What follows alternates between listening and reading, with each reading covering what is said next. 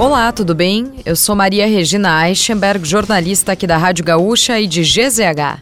Não conseguiu acompanhar as principais notícias de hoje, segunda-feira, 19 de fevereiro, ou das últimas horas? Eu vou trazer aqui para ti antes que o dia acabe. Nosso resumo diário de notícias do fim da tarde. Oferecimento correspondente gaúcha Serrana Solar. A minha escolha certa. Os três policiais militares envolvidos na abordagem a um motoboy que acabou preso no último sábado foram afastados temporariamente do trabalho nas ruas.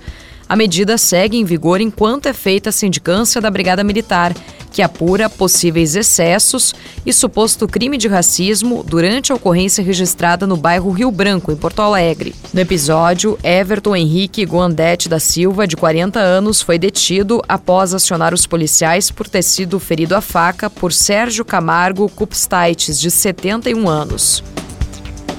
A Polícia Federal convocou o ex-presidente Jair Bolsonaro para prestar depoimento como parte das investigações sobre possíveis tramas golpistas envolvendo membros do ex-governo e militares. Segundo a defesa de Bolsonaro, o depoimento está previsto para ocorrer na próxima quinta-feira.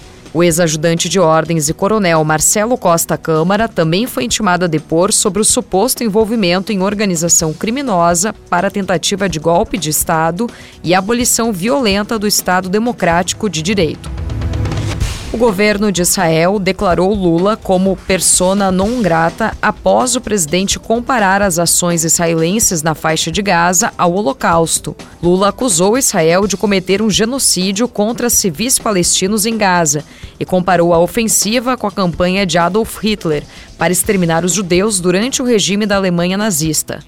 No Brasil, um grupo composto por mais de 40 deputados federais que apoiam o ex-presidente Jair Bolsonaro planeja apresentar um pedido de impeachment contra o presidente Lula.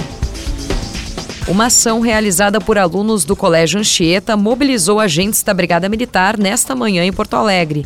O dia foi marcado pelo retorno das aulas da educação básica na capital. O ato, organizado por cerca de 80 estudantes do terceiro ano do ensino médio, gerou aglomeração no entorno da instituição e bloqueio de trânsito na Avenida Nilo Peçanha por alguns minutos em ambos os sentidos.